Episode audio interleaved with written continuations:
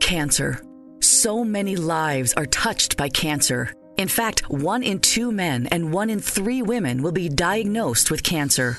At the American Cancer Society, we're on a mission to free the world from cancer. It's a big mission, driven by little things like a ride to treatment, a free place to stay, a 24 7 helpline. But these little things are really the big things because to a cancer patient and their family, they're everything. And every day we reach thousands of cancer patients who so desperately need these services. But we need your help to get these critical services to more people and families in need this holiday season. Go to cancer.org and join the fight against cancer. It takes just minutes to donate and help provide essential support to cancer patients and their families. Don't wait. More than one in three people will be diagnosed with cancer. Go to cancer.org right now and make a difference. Go to cancer.org.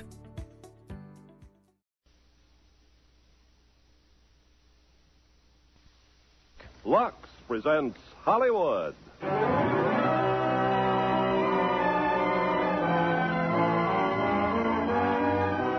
Lever Brothers Company, the makers of Lux Toilet Soap, brings you the Lux Radio Theater, starring Gene Tierney and Victor Mature in Laura.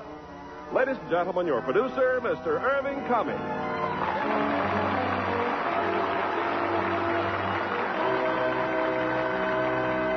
Greetings from Hollywood, ladies and gentlemen. Tonight's drama is such a fascinating combination of mystery and romance that it is rapidly becoming a classic to the devoted readers of whodunits. Perhaps its main attraction is its unusual triangle of characters the cynical Broadway columnist, the soft spoken detective, or the haunting picture of Laura herself. Regardless of the reason, this intriguing mystery is one of 20th Century Fox's most memorable screen hits. And as our stars, we have glamorous Jean Tierney in her original role, romantically teamed with one of our most popular stars, Victor Mature. But first, let's hear from Ken Carpenter. I don't know about you, but through the years, the carpenters have washed a lot of dishes with a lot of different products. And when Lever Brothers came out with Lux Liquid Detergent, well, we saw all our dishwashing problems go right down the drain. Really, nothing beats Lux Liquid for doing dishes fast and easy. Well, you just put one teaspoonful of Lux Liquid into the dishpan, put in the plates and glasses, and your work is virtually done. Lux Liquid's wonderful up to the minute formula cuts through grease like nothing you've ever seen. The minute you take the dishes out of the dishpan, even before you rinse and stack them, you'll see they're glistening clean. And how, you ask, does Lux Liquid score on mildness? Well, just as you'd expect, a Lux product, too. According to my wife, Lux Liquid's easier on her hands than anything she's ever used in the dishpan. And of course, another thing we like about Lux Liquid is the way it comes in a can that won't break, with that magic dripless spout that ends messy handling. Truly, once you try Lux Liquid, and uh, do so soon, you'll reach for it come dishes time just as naturally as you'd reach for Lux Flakes when you wash nylons. And I know how women like Mrs. Carpenter count on Lux Flakes. They know how gentle Lux Flakes care is, how it can double the life of nylons, pair after pair. Yes, no matter what anyone else says, 96% of stocking manufacturers recommend Lux Flakes. If both Lux Liquid and Lux Flakes aren't everything Lever Brothers say they are, they'll refund the purchase price. Fair enough? So get both, won't you? Now, Act One of Laura, starring Gene Tierney in the title role and Victor Mature as Lieutenant McPherson.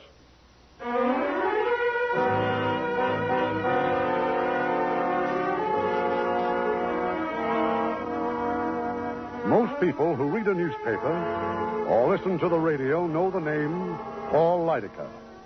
Mr. Lydecker is a legendary oracle of bob wire and forget-me-nots, whose enchanted pen and acid tongue have brought fame to hundreds and oblivion to just as many.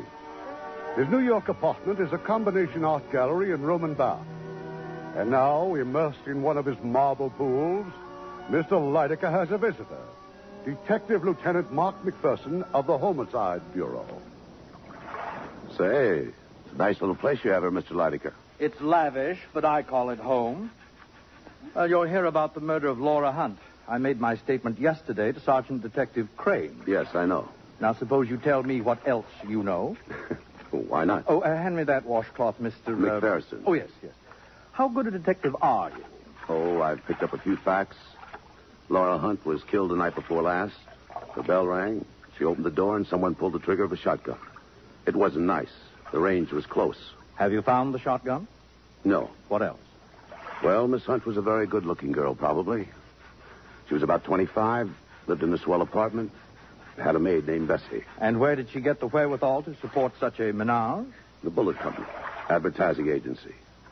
She had a good job, art director or something. A knot Uh, or something. She has a lady cousin in town and a couple of boyfriends. One named Shelby Carpenter, and the other is Paul Leidiger. Well, Oh, today is Sunday. Why haven't you tried to see me? Because it's a peculiar case, and I wanted to think. Well, if you wait, I'll go with you when you leave. Why? Murder's my favorite crime. My radio audience loves it. I know you'll visit all your suspects. I'd like to study their reactions. You're on the list yourself, you know. I'd be insulted if I weren't. Were you in love with Laura Hunt, Mr. Leidiger?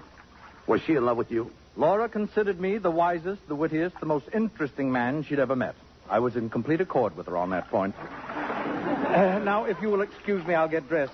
Oh, uh, where shall we be stopping first, Lieutenant? I'd like to see Laura Hunt's cousin. Oh, Mrs. Anne Treadwell. Yes. Yes, yes, of course.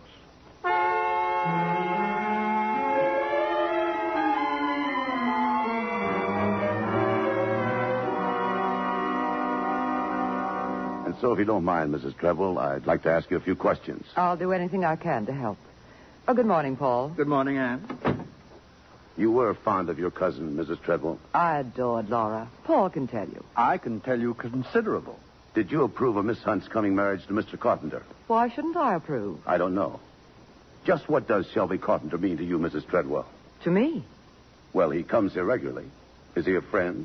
An acquaintance? Or are you in love with him?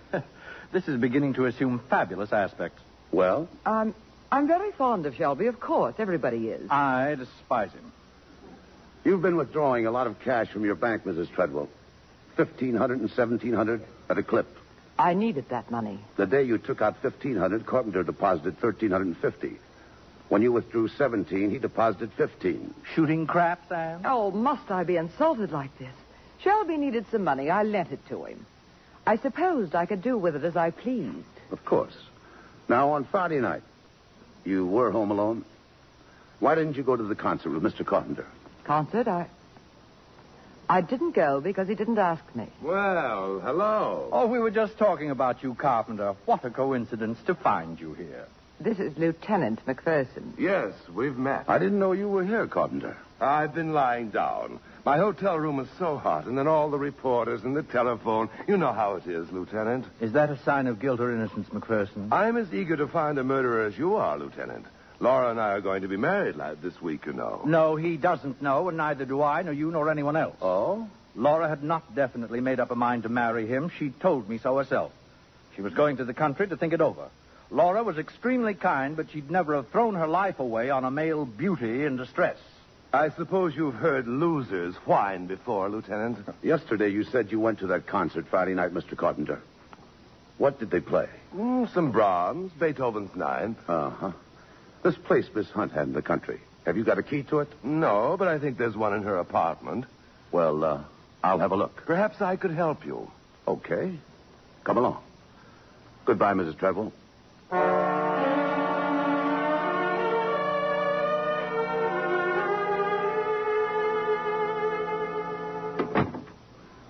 Well, you can start looking for that key now, Carpenter. Oh, yes, yes. I'll try the den. Excuse me.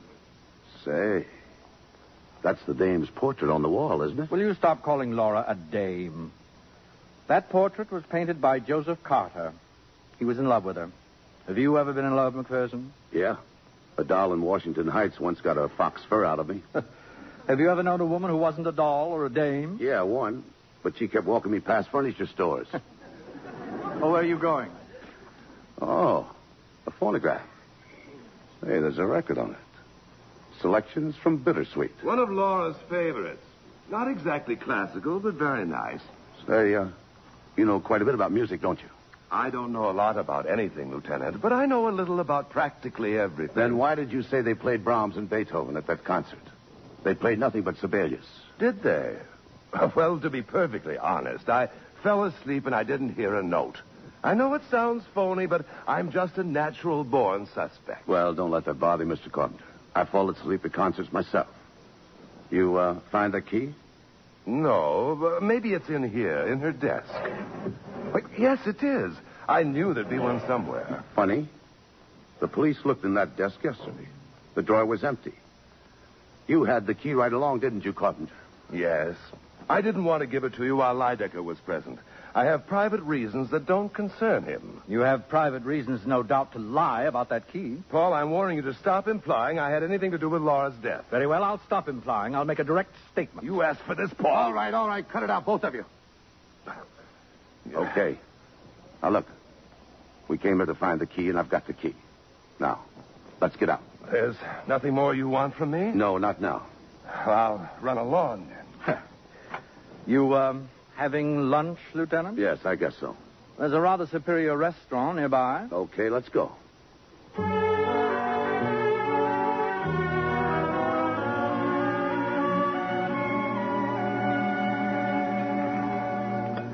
Nice, quiet little place, Mr. Lydecker. Yes. Say, what's the matter? You wouldn't call me a sentimental person, would you, Lieutenant? Well, not. Dozens of times we sat here, this very table, Laura and I. Well, how long did you know her? Nearly five years. I was just thinking, here we are eating lunch, and it was at lunch that I first met Laura. The Algonquin Hotel. I was alone. I looked up and found her standing in front of me. She had a layout in her hand, a sample advertisement.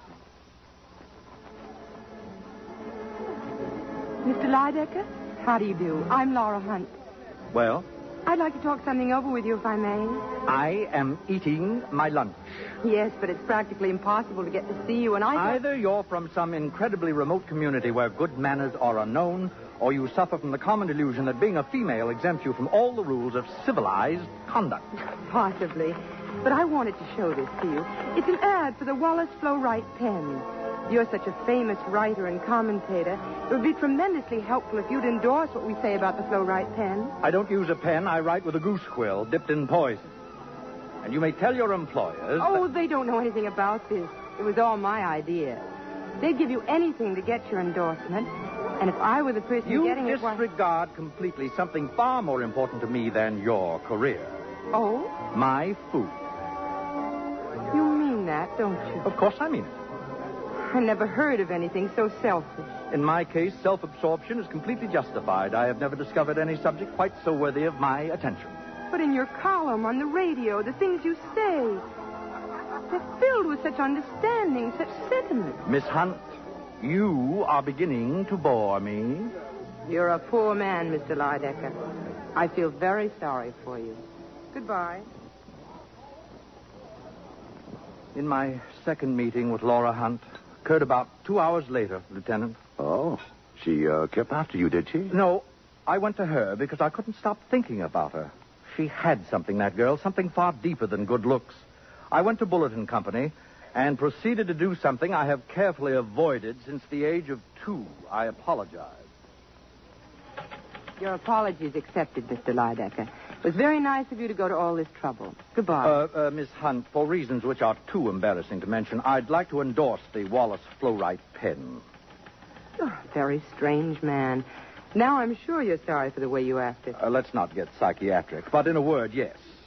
And you're a very kind person. No, I'm vicious. It's the real secret of all my charm. But uh, if you think me kind, I'll call for you here at six. What? We'll have dinner together. I can't make it any later. Uh, will you be ready? Why, why, yes. I'll be ready. Coffee, Mr. Lydecker? Oh, thanks, Lieutenant. I started then to help Laura. I am a man reputedly of overwhelming ego, Lieutenant. But this, I admit without reserve, it was Laura's own talent, her own incredible charm, that enabled her to rise to the very top of her profession. Through me, Laura met everyone, the famous and the infamous, and deferring always to my taste and judgment, she captivated them all. Well, uh, when does Carpenter enter the picture? Men couldn't keep away from Laura, but she never regarded anyone seriously but me. As for Carpenter, she met him one night at a party at Ann Treadwell's. She became attracted to him instantly. I was shocked. A fellow completely without talent, with as much depth of character as a saucer of stale gin. Shortly before I took Laura home, I heard her talking with him. And so I spend my time doing what I've always done nothing. Then tell me, what does it feel like living on the income from an estate? I once knew what it felt like, uh, but the sheriff interfered with that over ten years ago. Then why don't you work for a living? I did ask a friend for a job. All he did was laugh. He thought I was joking. Weren't you? Oh, no. And when he saw I was sincere, he got embarrassed.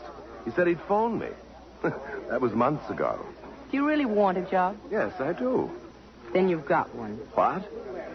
Now you think I'm joking. Well, I'm not. You just be at Bullet and Company tomorrow morning. You're going to work, Mr. Carpenter. And so in time, Mr. Lydecker, they got engaged, huh? They became attached to each other quickly. I concealed my annoyance with masterly self control, but here was a situation, however ridiculous, that required my attention. And as you will see, it was for Laura's own good. Well, I followed them one night to this very restaurant. They had been working late on some advertising campaign.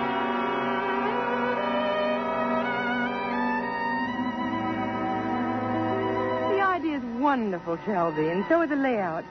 By the way, who's the model you use? You don't remember. You hired her yourself. Uh, Diana Redfern. Oh, of course. Laura, could you have dinner with me tomorrow night just like this? Maybe. And what about the night after that? But, Shelby, I just can't. What go- about three weeks from tonight and all the nights in between? Don't you think I have any other engagement? What about two months from now and the month after that?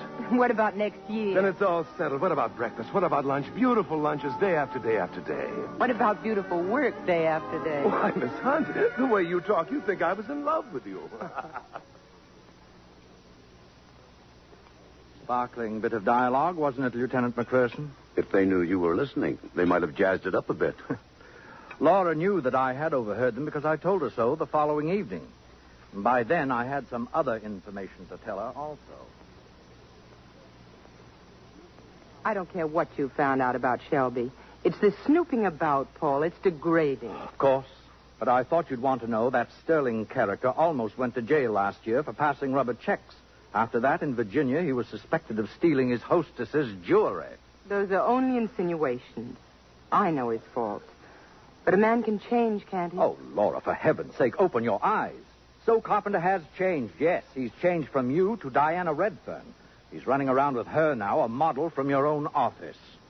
Paul, how can you be so despicable? You know what you mean to me. How can you try so deliberately to hurt me? Hurt you? Paul, Shelby and I are going to be married. Next week. You gave him a cigarette case on his birthday, didn't you? A valuable case. Here. Where did you get it? From the pawn shop where Diana Redfern took it after he gave it to her. I don't believe it. He probably needed money and was too proud to borrow. Perhaps that's why this pawn ticket is in her name. I won't let this go any further. I'm going to telephone you. You won't find him at his hotel. Tonight, Carpenter's deserted both you and Miss Redfern. He's dining with a young and wealthy widow, someone you know, your cousin Anne. And he's been treating her rather badly these days. I'll phone Ann at once. Oh, really, my dear, you don't think Anne would give him away? Oh, this is nasty, I know, but I must make you realize. Now, suppose we visit Cousin Anne. He won't be there. I know he won't.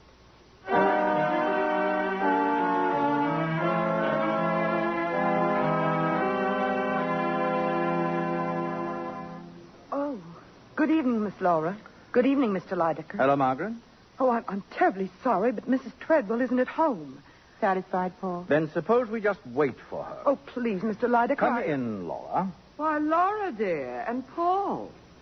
We were just having dinner. Yes, I know. Laura, uh, I didn't expect to see you tonight. There you are, Laura. In a moment of supreme disaster, he's trite. I was uh, just telling Anne about our getting married. Uh, well, sit down, you two. Oh, no. No, thanks. I just stopped by to give you this. Your cigarette case. What? You must have misplaced it somewhere. Laura, Laura, wait a minute. I, I, Good night, Anne. Good night, Shelby.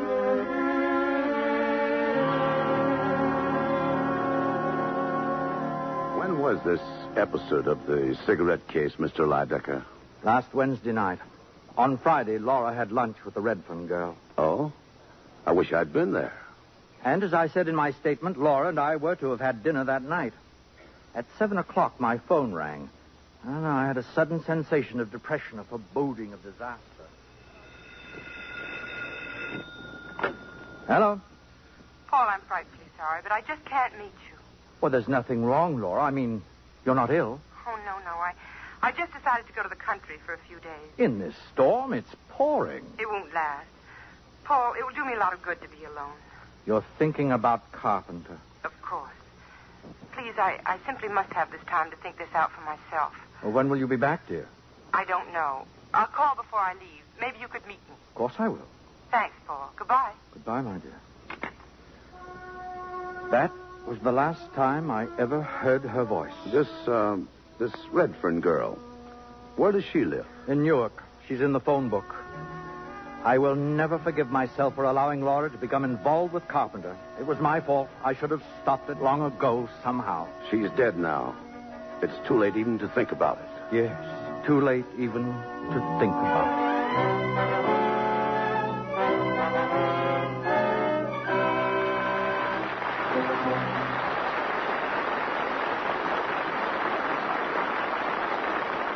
Act Two of Laura, starring Gene Tierney in the title role and Victor Mature as Mark, with Joseph Kearns as Paul Lydecker and Carlton Young as Carpenter.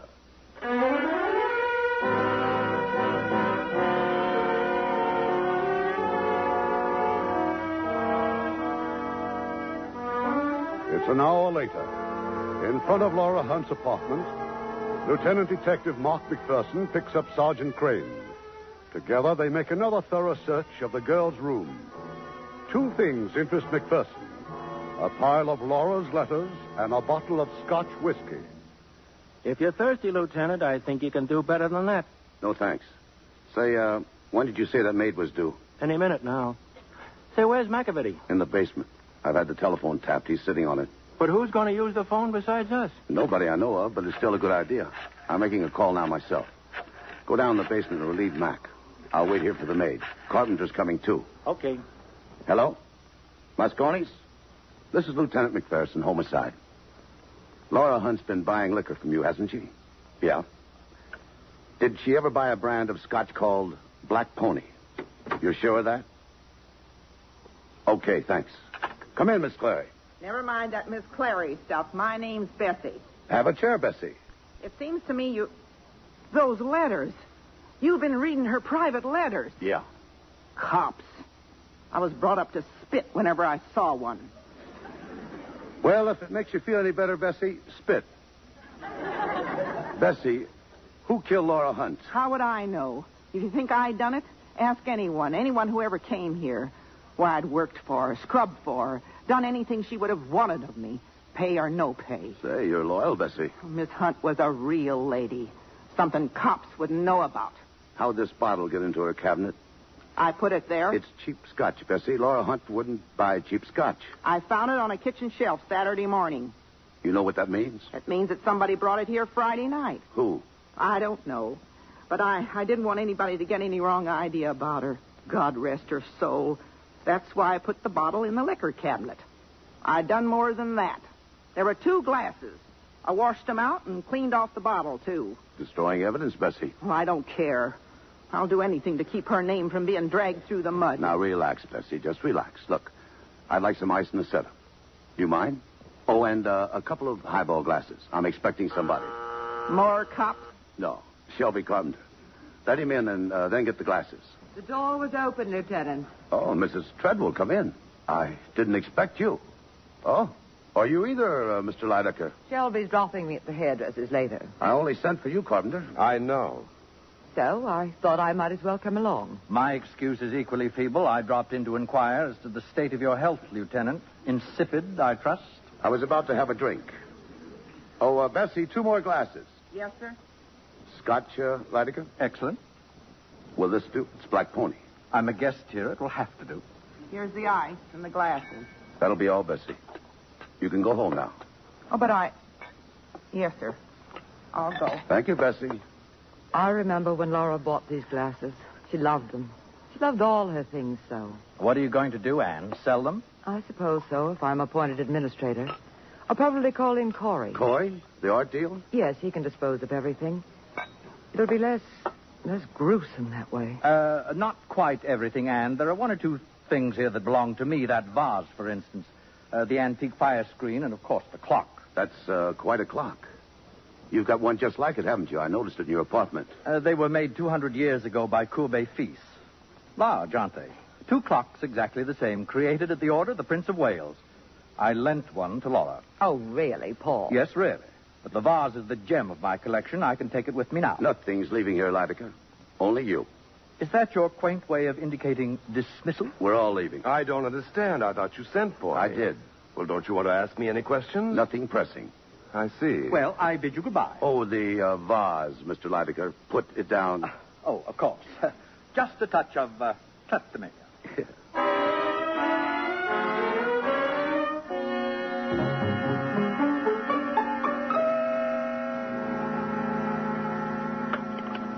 Crane, Yeah? McPherson, I'm back. Upstairs in her apartment. How are you doing in the basement? Any calls come in this afternoon? Not a thing. Look, I've just been looking this place over. Phew. I've only done it 40 times. Anything interesting? Everything's interesting. Especially that portrait. A really beautiful doll, Lieutenant. Yeah. You know, I've read her letters, smelled her perfume, drank her scotch, and gone through her wardrobe. Wait a minute. Yeah? Someone in the hall.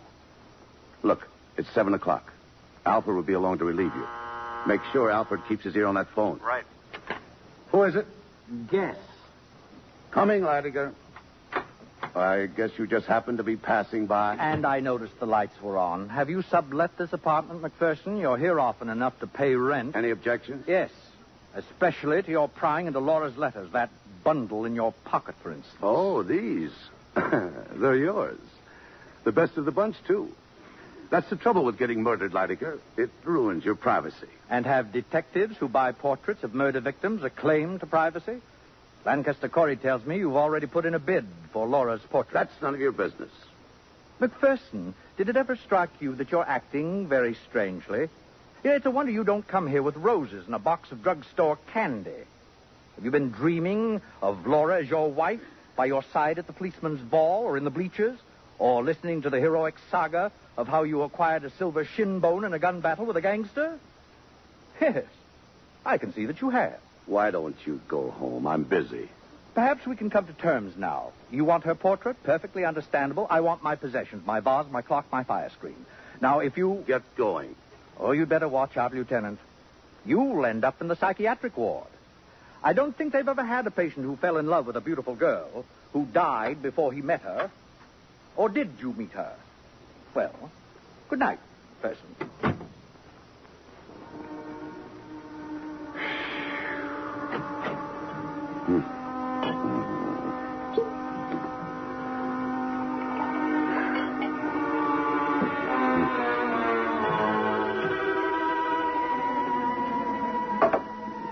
Roses and a box of drugstore candy. Have you been dreaming of Laura as your wife? Yes, I can see that you have. You'd better watch out, Lieutenant. You'll end up in the psychiatric ward. I don't think they ever. What's the matter with me? Maybe. Maybe you can tell me. You, the girl in that portrait up there. You're beautiful. You're the most beautiful thing I've ever seen. Somebody killed you. Why? Why? Do you know I could sit here and look at you all night? All night long, I could sit and Who is it? Who's in there? just. You! You! What are you doing there? Y- You're alive. If you don't get out at once, I'll call the police. You are Laura Hunt, aren't you? Well, I'm aren't going you? to call the police. Look, I am the police. See? Credentials. Lieutenant Mark McPherson. What's all this about? You don't know. You don't know what's happened. No. Well, haven't you seen the paper? Where have you been? In the country, I, I don't get a newspaper. Well, haven't you got a radio? It was broken. What are you. Here, here. Look at all these headlines. I want you to sit down, Miss Hunt. You know, I'm very glad to see you. On Friday night, somebody was murdered in this room. What did you say? Until you opened the door just now. We thought it was you. Do you have any idea who it could have been? You don't know? The girl died from shotgun wounds. No. Apparently, we don't know. Who had a key to this apartment? Nobody except my maid. When did you say it happened? Friday night. Look, you'd better take off that coat. You're dripping wet. Say, when did it start raining? Just a few minutes ago. It's teeming outside. It was raining Friday night, too, when that girl. Wait a minute. Wait a minute. Raining. Come with me, Miss Hunt. Here in your room. I want you to look into your closet. I simply don't The understand. it. closet, Miss Hunt. The closet. Here, open it up. Do all those dresses belong to you? Certainly they belong to All me. of them? Are you out of your mind? Of course they do. What's this one? I don't know. You tell me. Why, this dress isn't mine. It's hers, Diana Redfern's. She had it on when she came for lunch on Friday. Ah, I see. But this dress wasn't this dress wasn't in here when I left. It wasn't. This Miss Redfern, is she about your size? Yes, she's a model. She works for us. Yes. But she hasn't been home. Her landlady said she's gone to Philadelphia. That's right. We have a branch office in Philadelphia. She had an assignment there, but she didn't go. It was postponed. Does she have any relatives in the city? An aunt and an uncle, the same name. They live in the village. Thanks. Where are you going? To the telephone. I think Miss Redfern's aunt and uncle had better go to the morgue right away to make an identification. Identify. Uh, Oh, no. No.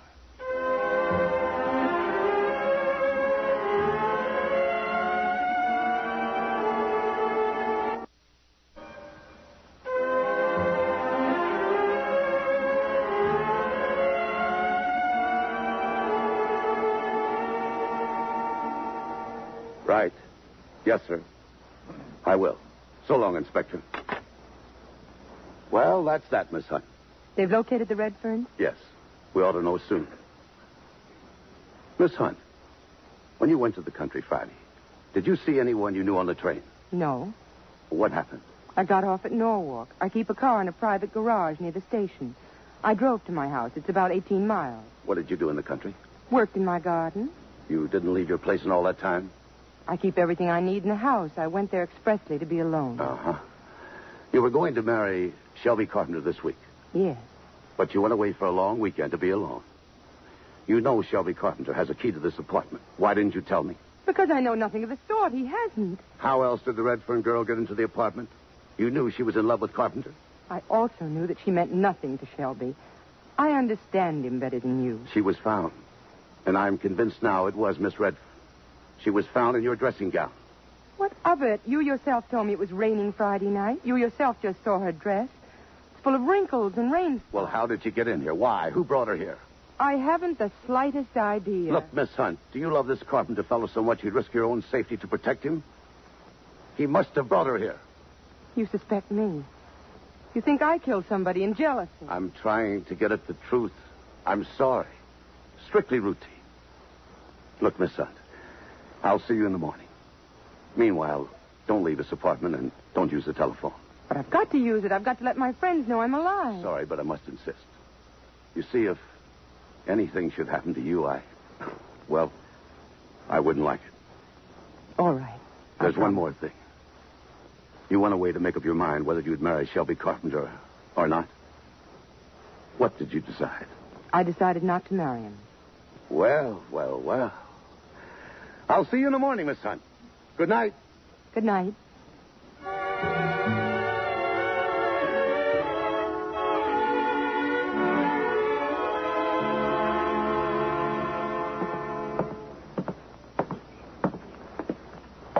Alfred? That you, Mark? Yeah. Watch your step. It's pretty dark down here. Anything come through those earphones? Morgue just called. It was the Redfern girl, all right. They said she. Wait a minute. She's dialing a number up. Give me those earphones. Hello? Shelby, this is Laura. I just. Laura! I must tell you. I... Don't say anything on the telephone. Meet me right away. In front of the office. Can you leave? Right away. Was that? Yeah, dames are always pulling a switch on you. You stay here, Alfred. Mac out in front? Yeah. Get headquarters. Tell him to send another man right away. Mac's going to tail the girl. What about you? I think I'll stick by Mr. Carpenter. See you.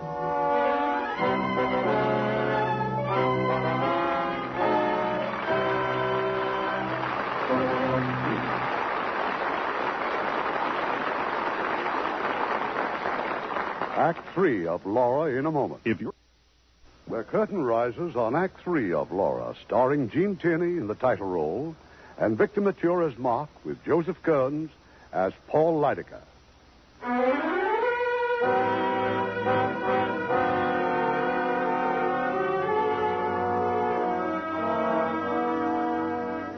For three hours, Detective Lieutenant McPherson has been following Shelby Carpenter. Now, in the black hours of the night, he stops his car near Lonely House, 18 miles from Norwalk, and makes his way carefully toward the front door.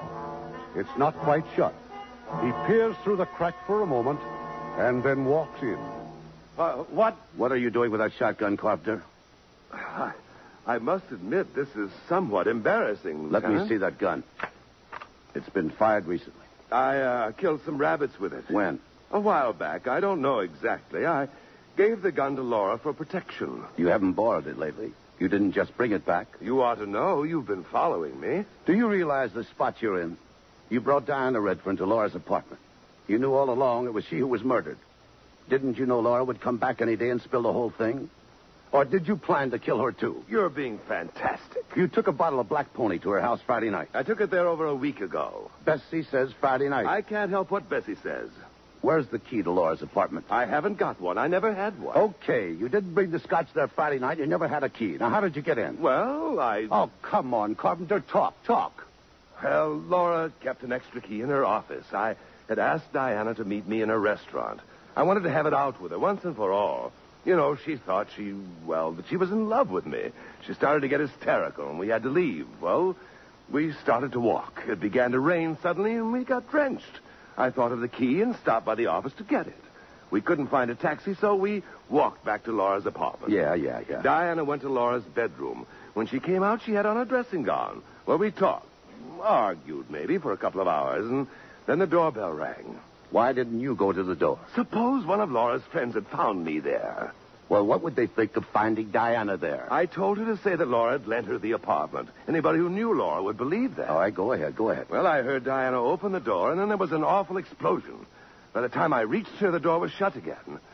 Diana just lay there on the floor. Did you go out to see who did it? I was too horrified to do anything. I, I knew I had to keep out of it and keep Laura out of it, too. The only thing on my mind was the safety of the person whose life was dearer to me than my own. Don't you understand that? Did you think Laura had killed her, did you? I don't remember what I thought. Well, do you think so now? No. Look, on Saturday when Detective Crane went to see you, you seemed sincerely shocked. I was. I hadn't expected the police to mistake Diana's body for Laura's. And your alibi was ready. The concert. You knew the minute Laura got back to town it wouldn't stick. I couldn't think that far ahead. I was heartbroken about Diana and panic stricken about Laura. Okay. And tonight you met Laura in front of her office. What did you talk about? About what I've just told you. What are you turning on the radio for? To see if it works. Why don't you tell the truth? She sent you here to get rid of that gun. She doesn't even know I came. It was my own idea. Oh. The radio works fine, doesn't it? Why wouldn't it? I hoped it wouldn't. All right, we're driving back to New York. Am I under arrest? I don't know. Just don't leave town. It would be very foolish thing to do.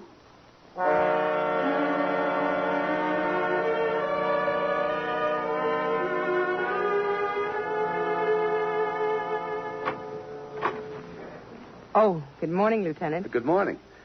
You know, I have a terrific yen to call you Laura. Why don't you forget that lieutenant business and call me Mark? Because I. Especially since I brought you all these groceries. Look, you know, uh, you didn't buy any food when you went out last night. So you know. Yeah. I can fix uh, bacon and eggs. Can you make coffee? Oh, I spoke to Bessie. She'll be a little late. When I told her you were alive, she darn near passed out. Yes, she phoned. You might have been a little more delicate about it. Suppose you set the table. But we'll have to wait a little while for the coffee. I asked Paul Leidiger to stop by. Did you tell him about me? That I'm alive? No, Why not? It's brutal. I'm not doing it for laughs. Why did you uh, break your promise last night? Not to go out? Because I'll never be bound to do anything unless it's of my own free will. The Redfern girl was in love with Carpenter. You admitted that. I also told you he wasn't in love with her. Paul? I don't know. You stay here. Hello, Lieutenant. Laura? Oh, good morning, darling. Hello, dear. Excuse me, Lieutenant. I'd like to kiss my fiancée good morning. Oh, so it's on again. Do I have to get a police permit?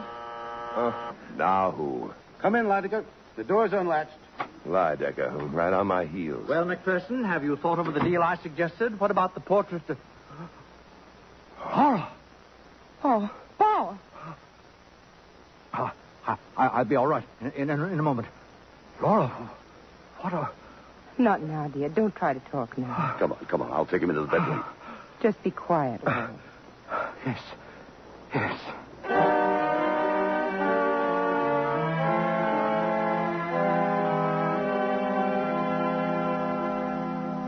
How is he now, McPherson? Oh, he'll be all right. He's lying down. This is going just a little too far. Your methods are vicious. Must have been a terrible shock to him seeing me, poor darling. Now, don't tell me you're in love with Lydecker, too. Stop talking that way to Miss Hunt. Laura, why do you cover up for a guy like Carpenter?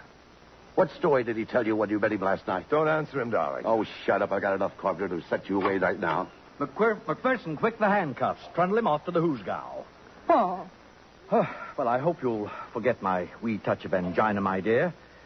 It's an old family custom. Oh, did I interrupt a pinch, McPherson? No. I've changed my mind. For the moment. Well, in that case, better order some food and liquor, Laura. People are coming to celebrate your return this afternoon. A cocktail party. Who asked them? I did in the quiet of your boudoir just now. I called my man, and he's calling all our dear friends. Why did you have to do that? Perhaps our friends can weave all the loose ends into a noose. Eh, McPherson? Now, you shouldn't have gone to all that trouble, Attica. Well, Laura, I'll run along. Uh, sorry about breakfast. Some other time, maybe.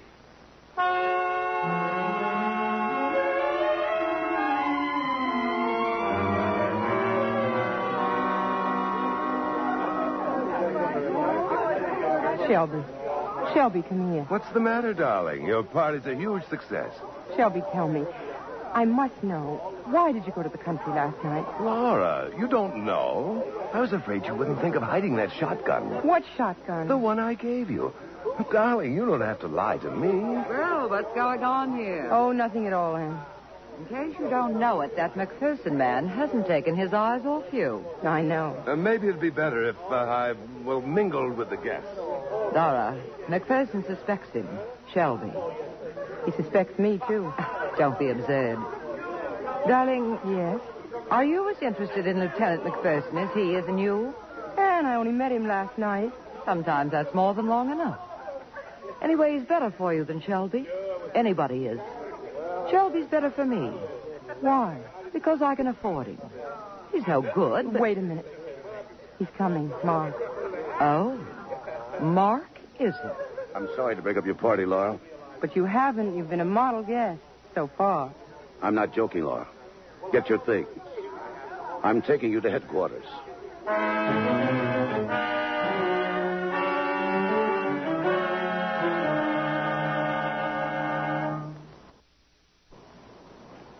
I thought I was going to get a cell in a denim dress.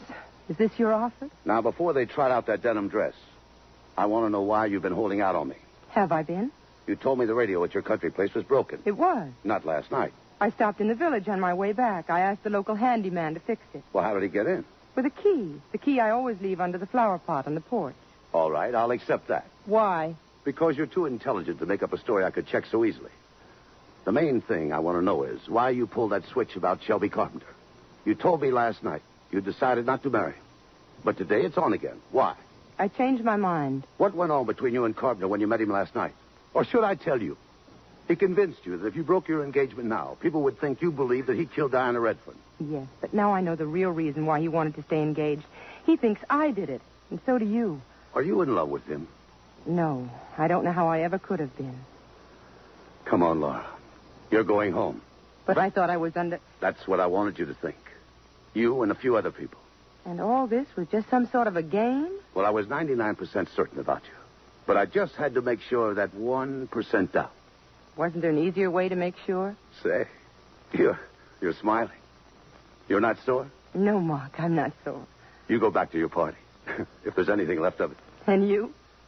I'm going to Leidiger's department. I'll drop by later on.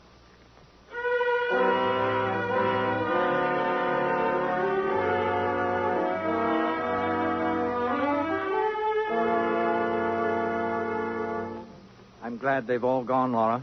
It's been so long since we've been together. Darling, what's the matter? Nothing, Paul. You're worried. Yes, McPherson. He's using you for something. I don't think so. Oh, I don't deny he's infatuated with you in some warped fashion. But he's incapable of any normal human relationship. He's been dealing too long with criminals. When you were unattainable, when he thought you were dead, that's when he wanted you most. He fell in love with a portrait. He was glad when I came back, as if he were waiting for me. Do you know what he calls women? Dames. A dame in Washington Heights once got a fox fur out of him. His very words. That doesn't mean anything, Paul. Laura, my dear, you have one glaring weakness. With you, a lean, strong body is always the measure of a man, and you always get hurt. No man is ever going to hurt me again. No. Not even you. I? Hurt you? Laura, look at me. You were a long time finding out about Shelby, but that's all over now. We'll be together again. Wait, I thought I heard the door open. It did. Oh, don't get up. It's only me. Haven't you heard of science's latest triumph, the doorbell? I'm. I'm glad you're here, Lydecker. I've just been to your apartment. Well, do you mind if I search your pockets? I found a shotgun. Oh? But I wasted my time. It wasn't the gun that killed Dinah Redfern. First he tells you that he thinks you're innocent, then he proceeds to check up on you. I never said you're innocent. Me? I'm talking about Laura. My dear, this entire maneuver could be a trick to throw you off guard. It could be, but it isn't. I know. I believe you, Mark. I'm beginning to get annoyed. Laura, it's the same obvious pattern. If McPherson weren't full of muscles and good looks in a cheap sort of way, you'd see through him in a second. Paul, I mean to be as kind about this as I know how. But you're the one following the same obvious pattern. First with that painter you thought was in love with me, then with Shelby, and now I suppose. Laura, what are you saying? That I don't think that we should see each other again. Now, darling, you're not yourself. Yes, I am. For the first time in ages, I know what I'm doing. Very well. I hope you'll never regret what promises to be a disgustingly earthy relationship. Oh, uh, listen to my broadcast in ten minutes. I'm discussing the other great loves of history. That was the most difficult thing I've had to do in my whole life. Yes. But where is it? Where is it? What? The gun that killed Diana Redfern. What are you doing? Taking a look at your clock here.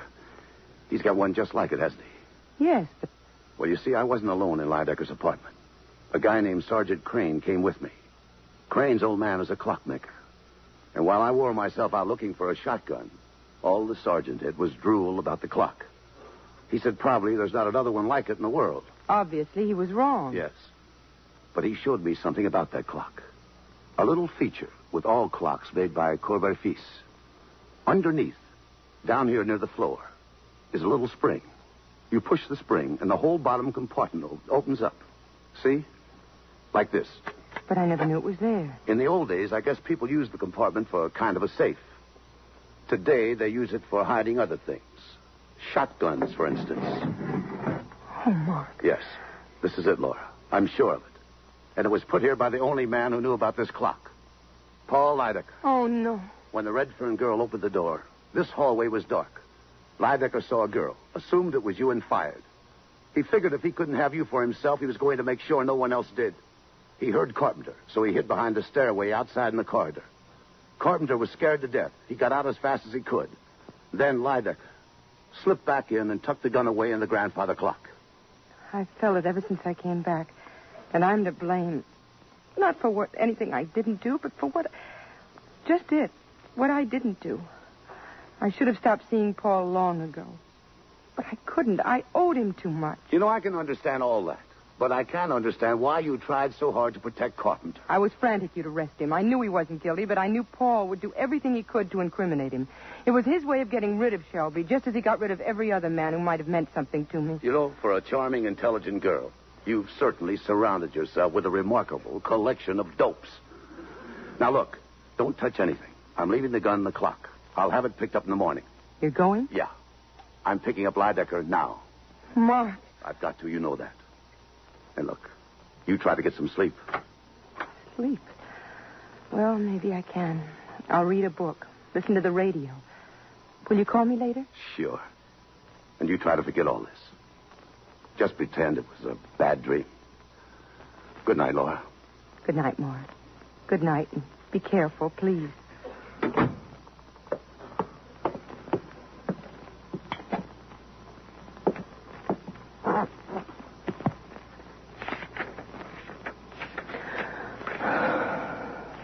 ladies and gentlemen, with his final word for this evening, Mr. Paul Leidecker.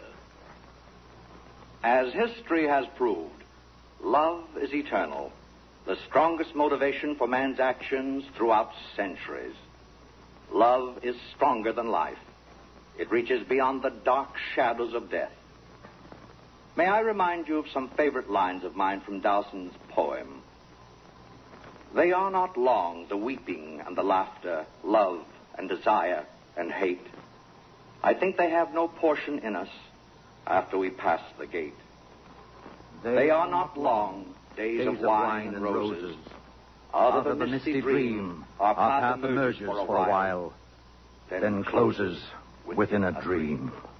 That's the way it You have heard is. the voice Isn't of it, Paul Laura? Heidegger by electrical transcription. This is the secret. There's a final irony to all of this, Laura. You know how I despise melodrama. Yet here I am, a gun in my hand, about to kill you. Paul, you've taken one life. Isn't that enough? The best part of myself, that's what you are, Laura. Do you think I'm going to leave you to the vulgar pawings of a second rate policeman who thinks you're a dame? He'll bind you, Paul. You know he will. Willie, don't you overestimate the man who thought I left here a few moments ago? All I did was wait in the hall, Laura, and then let myself in again with a key I've always had. But I'm not going to lose you, Laura. Laura! Laura, it's me, Mark. Open the door, Laura. Don't move, Laura. He didn't leave. He's somewhere in this building, Laura. Are you all right? Find us together, darling, as always we should have been, as always we will be. No, Paul. No. Turn your face, darling. Please turn your face. I couldn't bear to. Sorry, Miss Hunt, but I had to do it. I better let the boss in before he busts down you. Laura, darling, Laura. It's all right. Are you all right? Got him through the window, Lieutenant, from the fire escape. I'll call headquarters. A fine detective. A fine detective I am. Laura, goodbye. Goodbye, my love. Mark. Oh, Laura. Oh, Mark. It's all right, darling. It's all right. The bad dream is all over.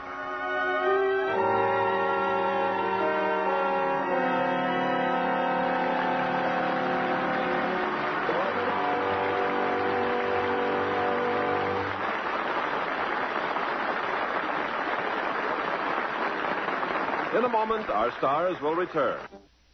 And now, here's Mr. Cummings with our stars. And please step forward for a well deserved curtain call. Gene Tierney and Victor Mature.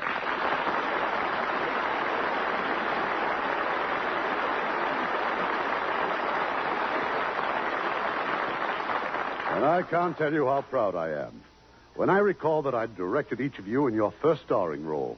You know, Irving, I'll never forget you either. You kept me up one day on a Ferris wheel for two hours going round and round and round. That was a long time. Why wouldn't he let you down? because he knew I wouldn't go up again, especially after lunch. What Vic didn't know was that I was riding on a crane with a camera crew, and I was just as sick as he was. I'm glad you didn't treat me that way in my first starring role. It might have been my last. oh, I'm always very charming to Lux girls, Jean. And you were a Lux girl even then, weren't you? Uh, Oh, yes, I've used Lux soap for my complexion ever since I came to Hollywood. Say, uh, Irving, Ty Pye was also a star at 20th Century Fox then. And you know now he's starring in uh, their CinemaScope production, King of Cairo Rifles. Don't you have a new CinemaScope production too, Vic? Yes. Susan Hayward and I are starred in, uh, in Demetrius and the Gladiators. Almost forgot the name. Didn't you play the part of Demetrius in the robe? Yes. And uh, 20th Century Fox received so many letters from people wondering what eventually happened to poor old Demetrius that he decided to uh, film his story. I'd like to know myself. And Irving, I'd also like to know about next week's play. Next week, we will have another suspenseful drama. One that will take us through war torn Europe on a thrilling hunt for a dangerous murderer. It's one of David O. Selznick's many motion picture triumphs The Third Man. And as our stars, that excellent actor, Tyrone Power. And one of the screen's most exciting personalities, Ruth Roman. That will make a great show. Then how it will. Good night. Good night, everyone. Good night, and the best to both of you.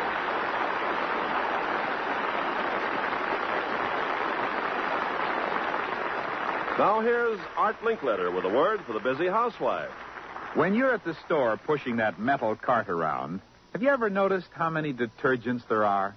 Golly, you get dizzy just looking at them. So what's a poor girl to do? Try all of them? Some people do. Generally speaking, they find that a good detergent gets things clean looking and. Well, then it doesn't make any difference which one you buy. Just close your eyes. Oh, and- now wait, wait a minute. Open your eyes when you buy that detergent. But when you're trying to find out if your wash is really clean, don't rely on looks alone, because your nose can tell you what your eyes can't see.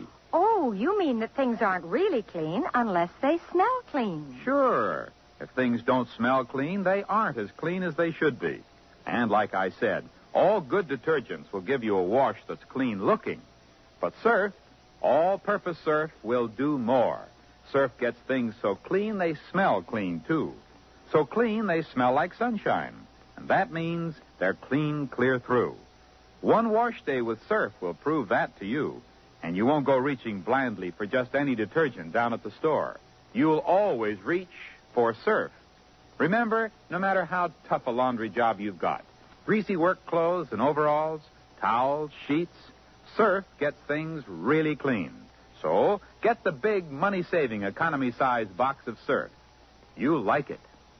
The Lever Brothers Company, makers of Lux Toilet Soap and Lux Liquid Detergent, invite you to be with us again next Monday evening when the Lux Radio Theater presents Tyrone Power and Ruth Roman in The Third Man. This is Irving Cummings saying good night to you from Hollywood.